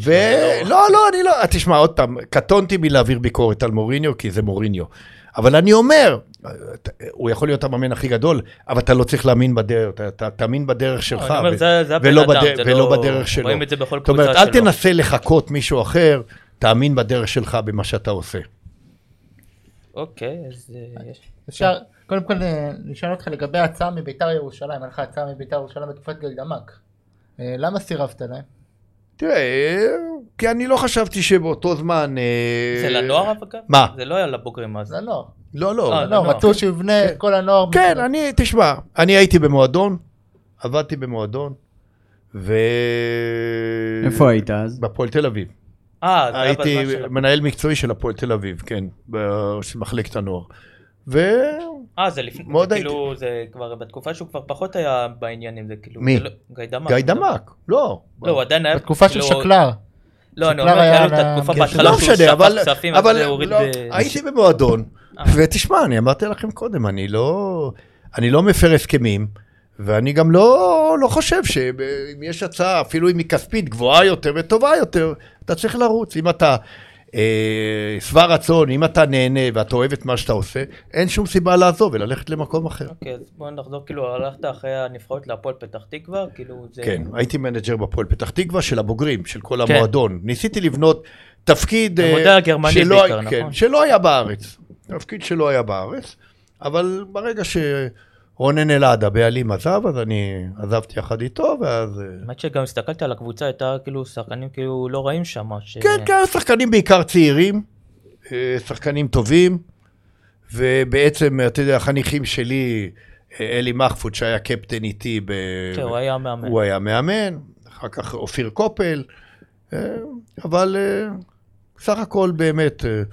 הייתה שנה יפה, אתה יודע, הקבוצה בדיוק עלתה ליגה, היא הייתה בתנופה. לא, זוכר, ראיתי שמות, שנגיד אבו חצרה וג'וניור ויסה, שגם ביתר. כן. מה קרה בהפועל תל אביב? היה לך הצעה מהפועל תל אביב להיות מאמן, אחרי שקשטן פוטר? תשמע, אני באתי להפועל תל אביב להיות מנהל מקצועי של מחלקת הנוער. אני לא באתי להיות שוט של אף אחד כלפי אף מאמן. ואני לא חשבתי שאני צריך ללכת, גם אף אחד לא לפרסם לפני שאני יודע שאני הולך להיות המאמן. וחוץ מזה, תשמע, דרור ואני, דרור קשטן ואני, גדלנו יחד באותה שכונה, בית ליד בית. אנחנו חברים מאוד מאוד טובים. לעולם אני לא אסכים, לא הייתי מסכים, לא אז, וגם לעולם אני לא אסכים להחליף את דרור קשטן, במיוחד שאני חושב שנעשה לו עוול. אבל אתה לא רצית, נגיד, אם היית מתקשר אליו ואומר לו... לא, לא, אני לא יחליף, אני לא משמש, כשאני... תראה, אחת הבעיות הייתה, כשלקחו אותי כמנהל מקצועי בהרבה, בכמה מועדונים, זה היה פה את תל אביב, זה היה כאן בנתניה, אנשים חשבו שאני אהיה בשוט, זאת אומרת, שאם המאמן יהיה משהו, יקראו לזביק וזביק יאמן את הכל. זה קבוצות קוראי, אני לא באתי. אני באתי לעבוד במחלקת הנוער בשביל לעשות מה שצריך ומה שחשוב במחלקת הנוער, ולא להיות שוט של הבעלים על המאמן. בשום פנים ואופן. ושהוא, אפילו קודם הודיעו ואחר כך באו, אמרתי להם, בשום פנים ואופן, אני לא... ולא מצטער. לא מצטער, לא הצטערתי אז ואני לא מצטער גם היום. לא היית במכבי נתניה, נכון? היית, מה זה, יועץ מקצועי? מה, במכבי נתניה? כן, עכשיו. הייתי מנהל מחלקת הנוער, מנהל מקצועי של מחלקת הנוער, 3 שנים. מה זה אומר יועץ מקצועי? לא, לא, תשמע, הייתי, תשמע, גם המאמנים של מכבי נתניה, גם סלובודן דרפיץ' וגם שי ברדה, היו חניכים שלי. אגב, את דרפיץ' אני הבאתי לארץ. כשהוא היה שחקן, כשאני אימנתי את מכבי נתניה, אני הבאתי אותו לארץ למכבי נתניה כשחקן. וברדה, כשהייתי מנהל מקצועי בפועל תל אביב, הוא אימן אצלי את הנערים ואת הנוער. ואני, מדרך הטבע, ברגע שבאתי, כל דבר שצריך, עזרה, אני באתי לעזור בנוער, להכין את הנוער. בעצם העובדה שהיום במכבי נתניה יש 8 שחקנים שהם יוצאים מחלקת הנוער, זה מדבר בעד עצמו, שזו הייתה עבודה טובה. אבל כן, אני לא באתי להיות יועץ מקצועי של המועדון, באתי לנהל את מחלקת הנוער ולתת עזרה במה שצריך. ולמה לא המשכת שם? התחילה הקורונה. אני עזבתי ברגע שהתחילה הקורונה, וכי... תשמע, א', צריך להיזהר, ב', לצערי אנשים לא השגיחו, ואני לא הייתי מוכן לדברים האלה, ואני בדיעבד צדקתי, והמחלה התחילה להתפשט, ואני, תשמע, גם צריך לשמור על עצמי. אני לא בחור בן 18, אז אני יכול לשמור על עצמי מה שצריך, אבל רציתי גם לשמור על האחרים. אני רציתי ש... אתה יודע, כל הורה שמגיע, כל ילד שיבוא עם מסכות, אתה יודע, אצלנו אוהבים לזלזל בהרבה דברים, אני לא. ואני, כשהתחילה הקורונה, זאת אומרת, אחרי פרק זמן, החלטתי... לעזוב. בעתיד יכול להיות שתחזור ל... לא יודע, תשמע, עוד פעם, אתה יודע, יש פתגם בכדורגל שאומרים, זה בא באנגלית, never say never, אבל, תשמע, אני אוהב את מה שאני עושה, שוב, אתה יודע, בגילי גם, אתה יודע, אני פרשן, ואני מדריך קורס מאמנים, ואני בוחן קורסי מאמנים, זה לא שמשהו שמושך אותי ללכת היום למועדון, אתה יודע, בשנה שעברה הפועל פתח תקווה היה במצב קשה, ראש העיר בא אליי, ביקש שאני יעזור למועדון בשביל זה. הייתי תקופה קצרה, כי הגיע אייל ברקוביץ' ואני עזבתי. לפניו? לפניו, אני הייתי, הגעתי כיועץ מקצועי, המנכ"ל, ראש העיר ביקש לי, המנכ"ל ביקש לי, רציתי בעיקר לעשות סדר במחלקת הנוער, כי תשמע, הפועל פתח תקווה זה מועדון גדול שירד מנכסיו גם, זה לא רק העניין המקצועי, הפועל פתח תקווה משתמשת במגרשים של העירייה, פעם הפועל פתח תקווה, כשאני הייתי בפועל פתח תקווה, אז היה מגרש אימונים, והיו עוד שני מגרשי אימונים לנוער ולמגרש לנערים, והיום הכל... דיברנו גם עם מוטי קקום, גם הכל של העירייה, הם משתמשים במגרשים סינתטיים של העירייה, מתאמנים לבד מהאצטדיון, שהוא גם כמובן של העירייה ולא שלהם, אז באתי, ניסיתי לעזור, ניסיתי האמת לייעץ, אבל אז הגיע אייל ואני... למה זה... ואז אמרת זה אבוד. לא, לא, לא, בכלל לא. אני חושב שכבודו במקום המונח, ואייל יודע מה הוא רוצה, אבל לא תמיד זה תואם את דרך המחשבה שלך. עובדה, זה גם לא הסתייע. לא יודע, תשמע, אני הייתי פרק זמן קצר של חודש, ועזבתי, אז אני... עוד פעם, כשהוא הגיע, אני עזבתי בעצם, אז אני לא יכול לדבר על תקופה שאני לא הייתי, אבל ניסיתי, זאת אומרת, כי אני חושב ש... זה מועדון גדול, יש לו עתיד גם. יש לו עתיד, יש הרבה שחקנים צעירים, עדיין יש לו הרבה אוהדים, ואני מאוד מאוד מקווה שהם ילכו בדרך הנכונה ויחזרו למה שהיו פעם. יש שם אנשים טובים, גם אבי יחיאל ובת פונגי. נכון, ברגע שיש, העניין הוא כלכלי. והפועל פתח תקווה היו מועדון גדול, כשמאיר שמהיר היה הבעלים, המממן,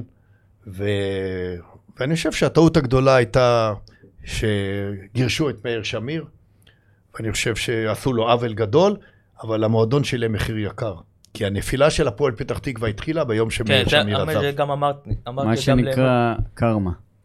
כן, הנפילה התחילה ביום שהוא עזב, לא, גם כלכלית. אף אחד לא מסוגל לתת את מה שהוא השקיע הרבה כסף שם. ואז התחילה הנפילה הגדולה של המועדון, וחבל, כי אני חושב שלמועדון הזה יש פוטנציאל. אין ספק. ובעצם מכבי השתלטו על כל העיר. מפה רציתי להעלות, כאילו, איך אתה רואה תילו, אתה רואה את מה שקורה בעיר, אבל אתה רואה את מחלקת הנוער שלהם, שכאילו, אתה רואה עכשיו נגיד אבדה וסולומון וכל, כאילו, אתה רואה את ההשתלטות שלהם במחלקת הנוער, כאילו מה? השקעה. איך הם... זה עניין של השקעה. הם עושים את זה נכון, הם משקיעים הרבה כסף במחלקת הנוער, הכוונה שלי בעזרי אימון, בכל המערכות הכי חדישות שיש, ובסקאוטינג הם מביאים שחקנים טובים בגיל צעיר, לא עד גיל 15 אתה יכול לעבור ממועדון למועדון. כן, סולומון נביאו מכפר סבא. אז הם לוקחים את שחקנים צעירים בגילאים צעירים, גם הבאדה מהפועל פתח תקווה. והם עובדים נכון, הם עובדים נכון. תשמע, מצד אחד, אתה יודע, עוד פעם השאלה היא, אם המועדון שואף להגיע להישגים, אז הוא צריך לשמור על השחקנים שלו, ולחזק את עצמו. אבל מועדון כמו מכבי פתח תקווה, אין לו, אתה יודע, ספונסרים גדולים. והוא בעצם, בעזרת המחירות האלה של שחקנים כאלה, בסכומי עתק במונחים ישראלים, הוא מפתח את מחלקת הנוער. אז הוא מכר את סלמון, גם את בן חיים, החלוץ. לא, זה לפני. זה הוא ואז... דמרי. עומר דמרי והוא. זה היה בתקופה שהם היו בנבחרת הנוער, אבל לא בסכומים של היום. לא, זה ברור שלא. והם לא נמכרו לחוץ לארץ, הם נמכרו בארץ. כי השחקנים שנמכרו לחוץ לארץ בכסף הזה, מכבי פתח תקווה בעצם מטפחת את מחלקת הנוער שלה. והיא, בניגוד להפועל, המגרשי אימונים והכל זה שלה. זה לא של העירייה, הכל שלה. וזה תודות להרבה אנשים חכמים בעבר, שמכרו את המגרש הישן של מכבי פתח תקווה, הם השקיעו את זה במקומות הנכונים. והכסף הזה, פלוס המגרשים שקנו אז, עוזרים עד היום למכבי פתח תקווה לשרוד, ולשמור גם בתקופות פחות טובות, שהם ירדו ליגה, אז הם ידעו לעלות ישר. היה להם בסיס טוב מהנוער, הם לקחו אליפות. היה בסיס טוב, ומגרשים שלהם, ותנאים טובים, אז אולי זה לא... מבחינת פוטנציאל קהל, זה לא מכבי חיפה ולא מכבי תל אביב ולא בית"ר ירושלים. ואפילו הפועל פתח תקווה יש לו פוטנציאל קהל יותר, קהל גדול יותר. אבל מכבי פתח תקווה פעם היה להם קהל הרבה יותר גדול. השאלה איך הם, מה הם עושים, אז כמו שהם עושים את מחלקת הנוער, איך בונים גם חזרה את הקהל שלהם שיבוא. אם הקבוצה תהיה הישגית, אז יבוא. זה בעייתי, בעייתי. וכל הזכרנו, איך אתה נגיד, היית מאמן, איך אתה רואה את כל מעמד המאמן שנמצא בשפל, שלא כדוגמתו, איך שמתייחסים, אמרת את התקופות שלכם, אתה רואה היום חופטים במאמן. תראה, היום זו הישרדות, המאמנים, פעם המאמן בא, המאמן היה הקובע, המאמן היה איש המקצוע, המאמן היה הבעל הבית במועדון. היום לצערי לא, היום המאמנים, חלקם הגדול, אתה יודע, כמו הפתגם מאמן למאמן זאב, יש מאמנים בחוץ שרוצים לעבוד, ואז הם מוכנים לעבוד, גם כמובן בסכומי כסף קטנים, אבל בעיקר להיות ממושמעים לבעלים. זאת אומרת, המאמנים הם לא עצמאים. מאמנים שהם עצמאים, אתה רואה שהקבוצות שלהם מצליחות. לרוני לוי אף אחד לא יכול להגיד את מי להרכיב, מתי להרכיב ואיך להרכיב. ואני מאמין שגם לא לברק בחר, כי אני יודע איך הוא וגיא צרפתי עובדים. ולצערי, אבל חלק גדול מהמועדונים יש בעלים שהם, הרצון שלהם הוא להיות גם המאמן בעצם. הוא לא יבוא באמצע השבוע לאמן, אבל הוא רוצה בשבת להגיד למאמן את מי להרכיב. הוא עושה חשבונות כלכליים, פיננסיים. פעם זה לא היה. פעם המאמן היה בעל הבית העצמאי, היחידי בכל מה שקשור לעניין המקצועי. והבעלים היה יודע את זה. הוא יודע שהוא מחתים מאמן, הוא לוקח בעל מקצוע שהוא מאמין בו, ובעל המקצוע הזה יעשה את הכי טוב. נכון שגם פעם פוטרו מאמנים, אבל לא על אותו רקע כמו היום. לא בתדירות גם. איפה אבל אתה רואה אותם? זה הבעלים, זה אולי התקשורת שהיום כל הפסד שולחת מאמן הביתה, אולי זה... כן, אבל מי ששולח אותו זה לא התקשורת, זה הבעלים. לא, אתה יודע, אבל יש לחץ, לפעמים כל הפסד תזרוק אותו, יש הרבה פרשנים. יש בעלים שיודעים לעמוד מול הלחץ הזה. יש נגיד בעלים חדשים. אף אחד לא יכול להגיד, זה סתם לדוגמה, ואני בכוונה לוקח, איך אמרתי קודם, שאני יכול בטלוויזיה, בפרשנות, לדבר מה שאני רוצה על מאמן זר, כי הוא לא יתלצל אליי ויגיד לי. אז אף אחד לא יכול להגיד למיץ' גולדהר מה לעשות. הוא עושה מה שהוא חושב. אמרת... הוא עושה מה שהיועצים שלו. בעלים שיודעים להתעלם מזה. נכון. יש בעלים ש... אמרת שאתה מבסוט מהתפקיד שלך היום, ושאתה מרוצה, ושזה מספק אותך. אז כמה שאלות לגבי הפרשנות. קודם כל, מה המשחק הכי גדול שפרשנת? בעיניך. בעיניי, אני חושב שגמר היורו בין צרפת לאיטליה. היה משחק הזה המפורסם עם זידן ועם השער שלו. כן. כן, אני חושב שזה היה מבחינתי, ואז הייתי באמת עם השדר הגדול, האגדי, מאיר איינשטיין, זכרו לברכה. עבדנו הרבה שנים ביחד, עשינו הרבה קילומטראז' ביחד. כי אתה יודע, זה לא התנאים של היום, אתה יודע, פעם שידרנו את היורו, אז היינו נוסעים באוטו יחד. ממגרש למגרש, כל יום למגרש אחר. אבל זה, מבחינה זו אני חושב ש... תשמע, קשה להגיד, כי היו כל כך הרבה משחקים גדולים, גמרי גביע באנגליה ובגרמניה, וגמר יורו ומונדיאלים, ושידרתי כל כך הרבה משחקים, אז... אבל זה משחק שכל כך זכור לי, בגלל האווירה, בגלל הרקע, בגלל כל מה שהיה סביב, בגלל התחרותיות בין צרפת אז ואיטליה. אני חושב שזה היה מבחינתי המשחק הכי גדול. אתה מבחינתך להמשיך עוד שנים כפרשן. תראה, אני אומר שאם בן אדם אוהב את מה שהוא עושה והוא נהנה, הוא חייב להמשיך. כי עוד פעם, כי זה נותן לך סיפוק, נותן לך הרגשה טובה, ותשמע, על ידי כך אני גם נשאר מאוד מאוד קשור לכדורגל, ולכדורגל הכי חדשני שיש. כן, אתה בקיא בפרטים. תשמע, אני גם היום, אתה יודע, יש... אקדמיה לכדורגל בגרמניה, שנקראת הטריק, שמנהל אותה פרנק גרסטר, שהוא היה מאמן דורטמונד ופרנקפורט, ושחקן נבחרת גרמניה, ביירן מינכן, ואני כל שנה, הוא מזמין אותי לשבועיים, אני נוסע לארצות בגרמניה, באקדמיה שלו. אני נוסע לאנגליה כולה, עד היום, אני נוסע לראות, זה מעניין אותי, הייתי במנצ'סטר יונייטד, הייתי אצל פפ, והייתי אצל סולשר, ואני מרצה בגרמניה.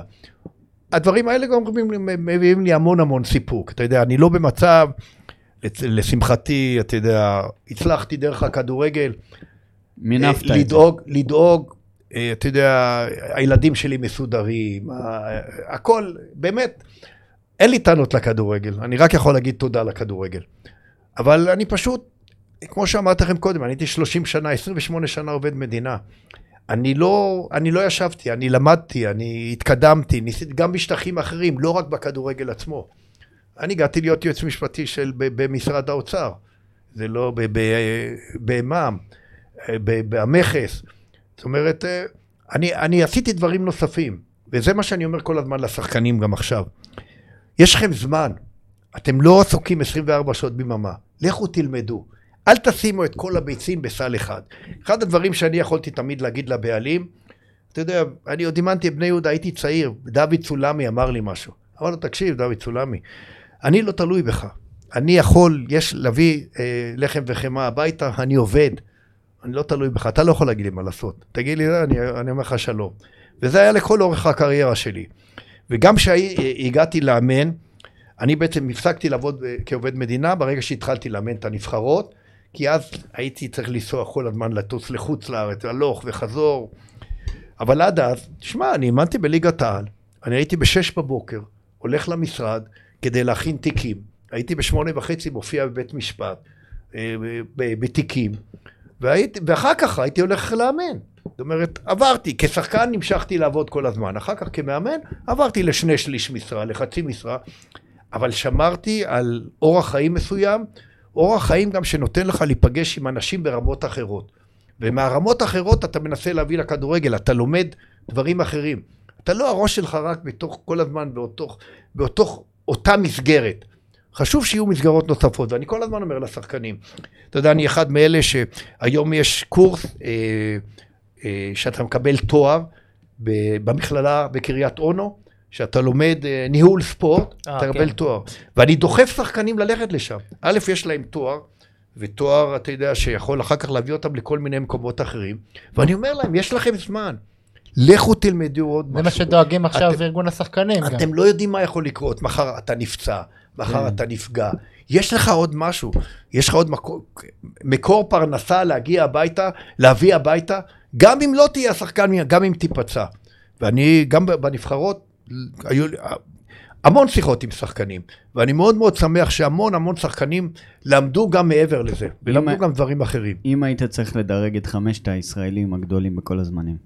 לא, תשמע, זה קשה, זה קשה. תגיד לו, חנה הוא מבסוט, תגיד לו, חנה הוא מבסוט. תנסה. השחקנים שאתה האמנת. אני אגיד לך למה. תגיד לו, חנה אני לא אומר. אני אגיד לך למה אני לא אומר. אני נתקלתי כבר בדברים כאלה, ואנשים נעלבו. הבנתי. הוא רוצה לשמוע את השם אוחנה. אותי לא אמרת. אני יודע שאוחנה היה אחד הגדולים. אני לא אמרתי. אבל אחד הגדולים. תשמע. אחד הגדולים? ברור, אף אחד לא אגד. אני חושב שברקוביץ' היה הכי גדול אגב. אני לא. אתה יודע, זה בעיני המתבונן. אני חושב שנחום סטלמך היה הכי גדול.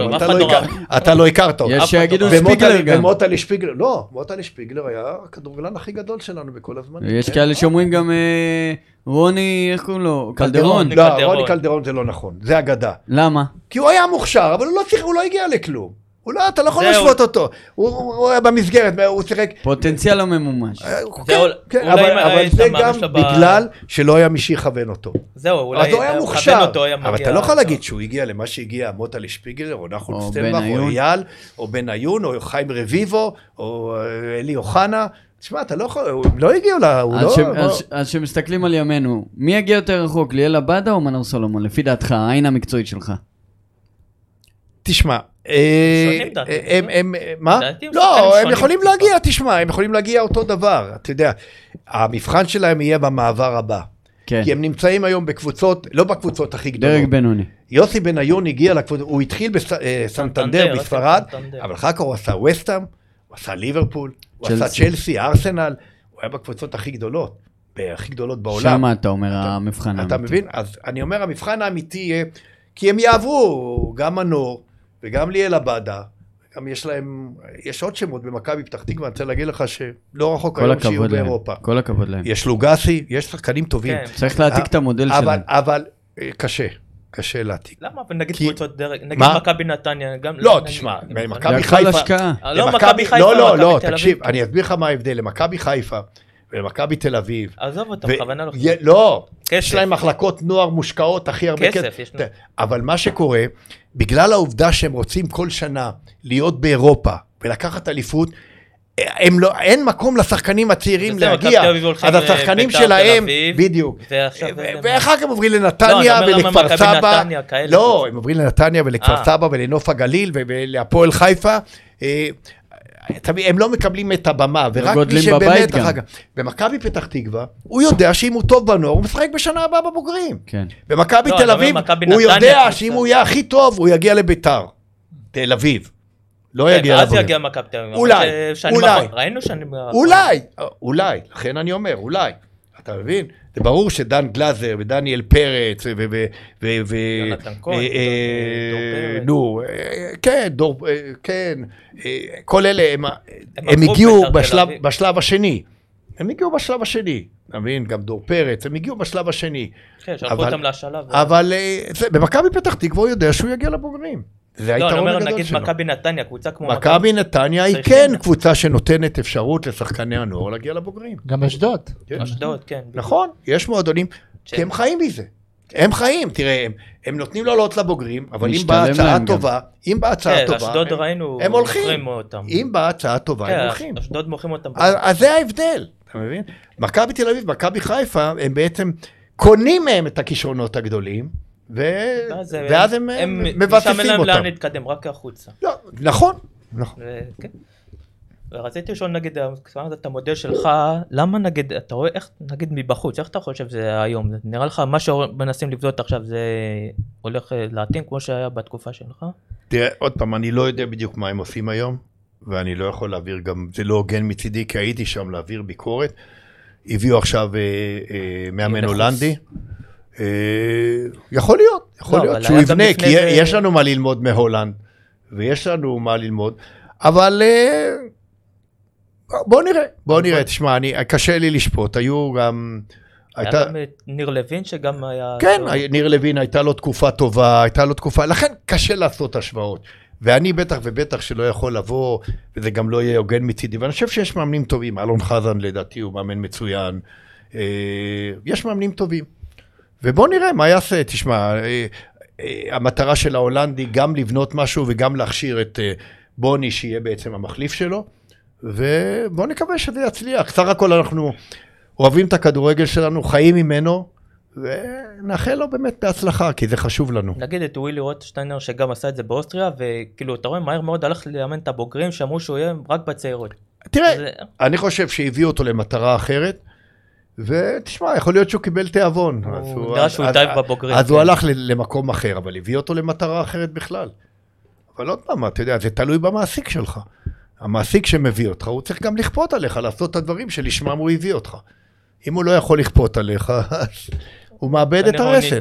הוא מאבד את הרסן. והשאלה שממש סתנת אותי באופן אישי, שראינו, הזכרת, אתה רוצה לגדל בני אדם, וראינו עכשיו כל סיפור הצילי, נגיד, איך נגיד סתם, שחקנים כאלה שעשו עבירה, כאילו שאנחנו יודעים, עמוד שלא נגבר כלום, איך כאילו, מה אתה, נגיד אם היו קוראים לך, בתקופה שלך שחקנים כאלה שעשו עבירה, אם היית נותן להם צ'אנס מחודש, לחזור למבחרת, בתנאי שהם מתנצלים. תראה, לכל בן אדם מגיעה הזדמנות שנייה, ואם הוא מצטער על מה שהוא עשה, תראה, אם היה מוגש כתב אישום, זה היה אחרת בכלל. בסופו של דבר לא הוגש כתב אישום, לא נגד דור מיכה ולא נגד עומר אצילי. ואין לי ספק שהם מצטערים על מה שקרה. הם נפגעו, הם הנפגעים הראשיים. אני לא אומר שבצד השני, שמע, יש לי בת ויש לי נכדות, ואני יודע בדיוק מה עובר. אבל הם עשו טעות גדולה. הם עשו טעות גדולה, אבל בסופו של דבר אני אומר שכולנו בני אדם.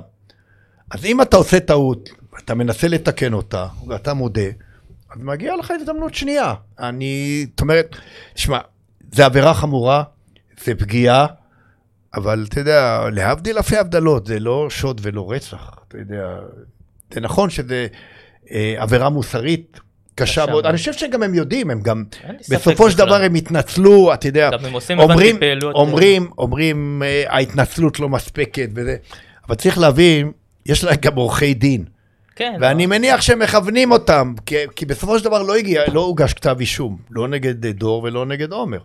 אז אני כן חושב שמגיע להם הזדמנות שנייה, ולא צריך להתלות אותם בכיכר. צריך להניש אותם, והם קיבלו עונש די רציני. אני חושב, הם היו מורחקים, שמה, מכבי תל אביב שלחה אותם, שזה... ויתרה על השחקן הטוב בארץ, צריך להגיד, על הישראלי הטוב בארץ היא ויתרה. כן, אני אומר, הם קיבלו עונש אישי כבד מאוד, גם בנבחרת, גם מכבי תל אביב ננצ'ה, אני אומר. מה? גם מכבי תל אביב ננצ'ה. בסדר, אבל אני מאוד מאוד מעריך את... גם ינקל ואלונה שנתנו להם. אני מעריך את גולדר, בהתנהגות שלו, במוסריות שלו, אני חושב שנכון לאותו פרק זמן הוא נהג נכון, אבל בסופו של דבר, זאת אומרת, כל בן אדם, זה גם כמו שמרצה את עונשו, הם שילמו מחיר יקר שניהם, הם שילמו מחיר יקר, הם יודעים שהם טעו, הם הודו בטעות, הם התנצלו, הגיעה להם הזדמנות שנייה. בוא נגיד, התנצלו למחצה. לא, אני לא חושב. כי הם לא התנצלו, לפחות עומר אצילי לא התנצל בפני הנערות, שהם כביכול אמרת שיש להם, הם נפגעו, הם נפגעו לא מעט, הוא לא התנצל בפניהם. ויש פה עניין מאוד עקרוני. אני קראתי מאוד את ההתנצלות, והוא אמר שהוא מצטער על מה שהוא עשה. הוא התנצל בפני הקרובים שלו. לא, הוא עשה התנצלות פומבית. אני לא ראיתי התנצלות לילדות. הוא פרסם התנצלות פומבית, אולי מבחינתך ומבחינתי אולי לא מספקת, אבל אני מניח שזה ייעוץ משפטי שהוא קיבל. צריך להבין גם את זה. בטוח. להבין גם אתה יכול לראות מתי דברים באים מהלב, ומתי דברים באים בייעוץ משפטי. נכון. לפני הנערות הוא לא רוצה להתנצל. אני מסכים איתך, אני אומר, הם עברו עבירה חמורה, אבל אתה יודע, איך אמרתי קודם, בן אדם שגה, בן אדם טעה, בן אדם שילם את המחיר, מגיע לו הזדמנות שנייה. ואני חושב שכן, הם התנצלו, תראה, זה שהם מצטערים על מה שהיה, על זה הרי אין ספק, תשמע, הם פגעו לא רק בעצמם, הם פגעו גם במשפחות שלהם. ברור, זה גם היה... הם פגעו באופן אישי במשפחות שלהם, אל תשכח. ולכן אני אומר, אני לא מקבל את זה, אני חושב שהם עשו דבר, עשו טעות ענקית, אני לא מקבל את זה, אבל אני גם לא חושב ש... זאת אומרת, אני חושב שבאיזשהו מקום, אחרי המחיר שהם שילמו, ואחרי העונש, ואחרי ההתנצלות, צריך לדעת איפה לשים את הנקודה. טוב, אז אנחנו מגיעים גם לסוף הפרק. אולי שאלות לסיום? אתה רוצה? בבקשה. אתה לא הזכרת את השחקנים הגדולים שבכללי. מי השחקנים הכי גדולים שאתה האמנת? תראה, שאני האמנתי, יש רשימה ארוכה. הוא אמר שהגדול זה בניון, אם אני לא טועה. השחקן הכי גדול זה יוסי בניון, אבל תשמע... צרפתי ויניב קטן ואליניב ברדה, עמוס ססי ושלומי וטל חן, שלומי דהן, כל השחקנים ששיחקו באירופה, אליניב ברדה אמרתי. מה היה מיוחד נגיד באליניב ברדה? הוא היה מאוד בוגר. לא, יש את כל הצניעות שלו, הענווה שלו, מבחינה מקצועית, היכולת שלו, הגמישות שלו, הגמישות המחשבתית שלו, הזריזות שלו, המהירות שלו, ההתמצאות שלו, והדבר הכי גדול זה האדם שבו, הענווה שבו, האדם שבו, שזה באמת הדבר הכי גדול. יש עוד שאלה, קראנו קודם שחקנים שנגיד היינו מצטיינים בקבוצות וכאילו לא הגיעו לנבחרות. נגיד סתם, טרן זהבי הוא לא שחקן נבחרת, לא? נכון, נכון.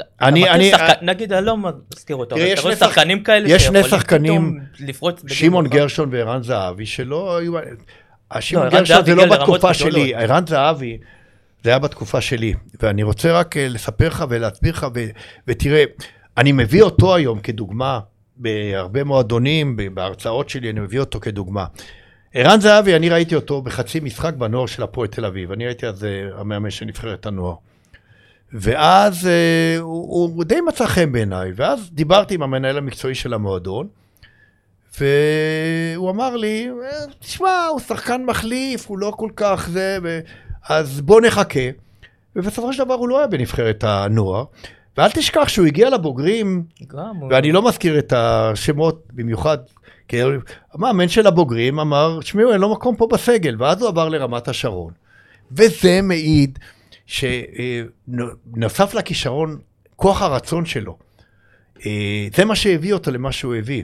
הוא בן אדם מדהים, גם בהתנהגות שלו, הוא בן אדם מדהים, אני הייתי עם הפועל תל אביב, שהם היו בגביע אירופה, אני נסעתי, אני ראיתי את ההתנהגות שלו, כשהוא היה כבר כוכב בהפועל תל אביב. ההתנהגות שלו כלפי השחקנים האחרים, כלפי הצוות, כלפי אנשים מלווים, ואני חושב שהוא באמת סמל ודוגמה למי שהגיע בכוחות עצמו, כמובן, אתה יודע, תמיד יש אימא שתומכת, יש מאמנים שתומכים, אבל הוא הגיע בכוחות עצמו למה שהוא הגיע, והוא הפך לאחד מגדולי השחקנים שלנו. לא, אני אומר, נגיד, שחקנים שלא בנבחרות, לא מסמנים אותם, וכאילו יכולים לבנות שחקן כזה. יש, כן, יש. יש גם דברים כאלה, תשמע, שבאותו פרק זמן, הוא לא השחקן הכי בולט, ואתה רואה, בסופו של דבר, הוא הגיע למשהו, אבל זה באמת יוצא דופן. כן, זהו. זה אחד מאלפים, מה שקרה עם ערן זהבי. אבל, תשמע, שר הכל, הוא באמת מייצג אותנו בכבוד בכל מקום, ותשמע, הוא עשה הישגים בלתי רגילים, גם בארץ וגם בחול. שאתמול כן, זה פספוס, לא חשוב. שינוי קצת בזה, ובכל זאת אתה משדר את הכדורגל האנגלי. מי לדעתך תהיה אלופה? תראה, יהיה מאבק, צ'לסי נראית כרגע, אתה יודע, עוד פעם, מה שקורה בכדורגל שלפעמים הכל תלוי בפציעה של שחקן זה או אחר, אתה יודע, אבל בוא נחכה, אתה יודע, עוד שבוע, נראה את מי מנצ'סטר סיטי ואת מי ליברפול יביאו, אתה יודע, עד 31 באוגוסט, ואני בדרך כלל הקבוצות האלה מחכות ליום האחרון של העברות בשביל להביא פצצה. אחי מה שאומרים כן נשאר, אז שישכחו ממנו. לא יודע, הכל בוא ונראה. אבל כרגע צ'לסי ומנצ'סטר יונייטד, הן נראות כקבוצות המבריקות ביותר. לא, אני תשמע, מועדפת, אתה יודע, אני גדלתי ולמדתי בטוטנהאם, אצל ביל ניקולסון, הוא היה אז המנג'ר של טוטנהאם, שאני התחלתי לאמן, יוסלם אברימורי, שזכרו לברכה, היה מקובל בטוטנהאם, יחד עם חמי, איציק שניאור, והם לקחו אותי לטוטנהאם, ואני למדתי שם. את ההשתלמות מאמנים הראשונה בעצם עשיתי באנגליה בטוטנהאם. ומאז התחברתי איכשהו למועדון, אבל סך הכל תשמע, אני משתדל לעשות את הדברים האלה באמת בלב שלם, בראש נקי ובאובייקטיביות מלאה, אבל כרגע נראה לי שבאמת צ'לסי ומנצ'סטר יונייטד, כרגע הם נראות המועמדות, אבל אמרתי לך, אם ליברפול יביאו פתאום איזה תותח בקישור ומנצ'סטר סיטי יביאו שחקן התקפה, אז הם בוודאי, הרביעייה הזו תמשיך להיות, לחגוג באנגליה. אוקיי. שאלות נוספות? זהו, תודה. אוקיי חברים, תודה רבה לכם, שתהיה שנה טובה לכולם, נאחל לכולם באמת שנה טובה, שנה מבורכת, והרבה בריאות. והמון הצלחה בהמשך הדרך, תודה רבה. תודה שבאת, זה מאוד יפה.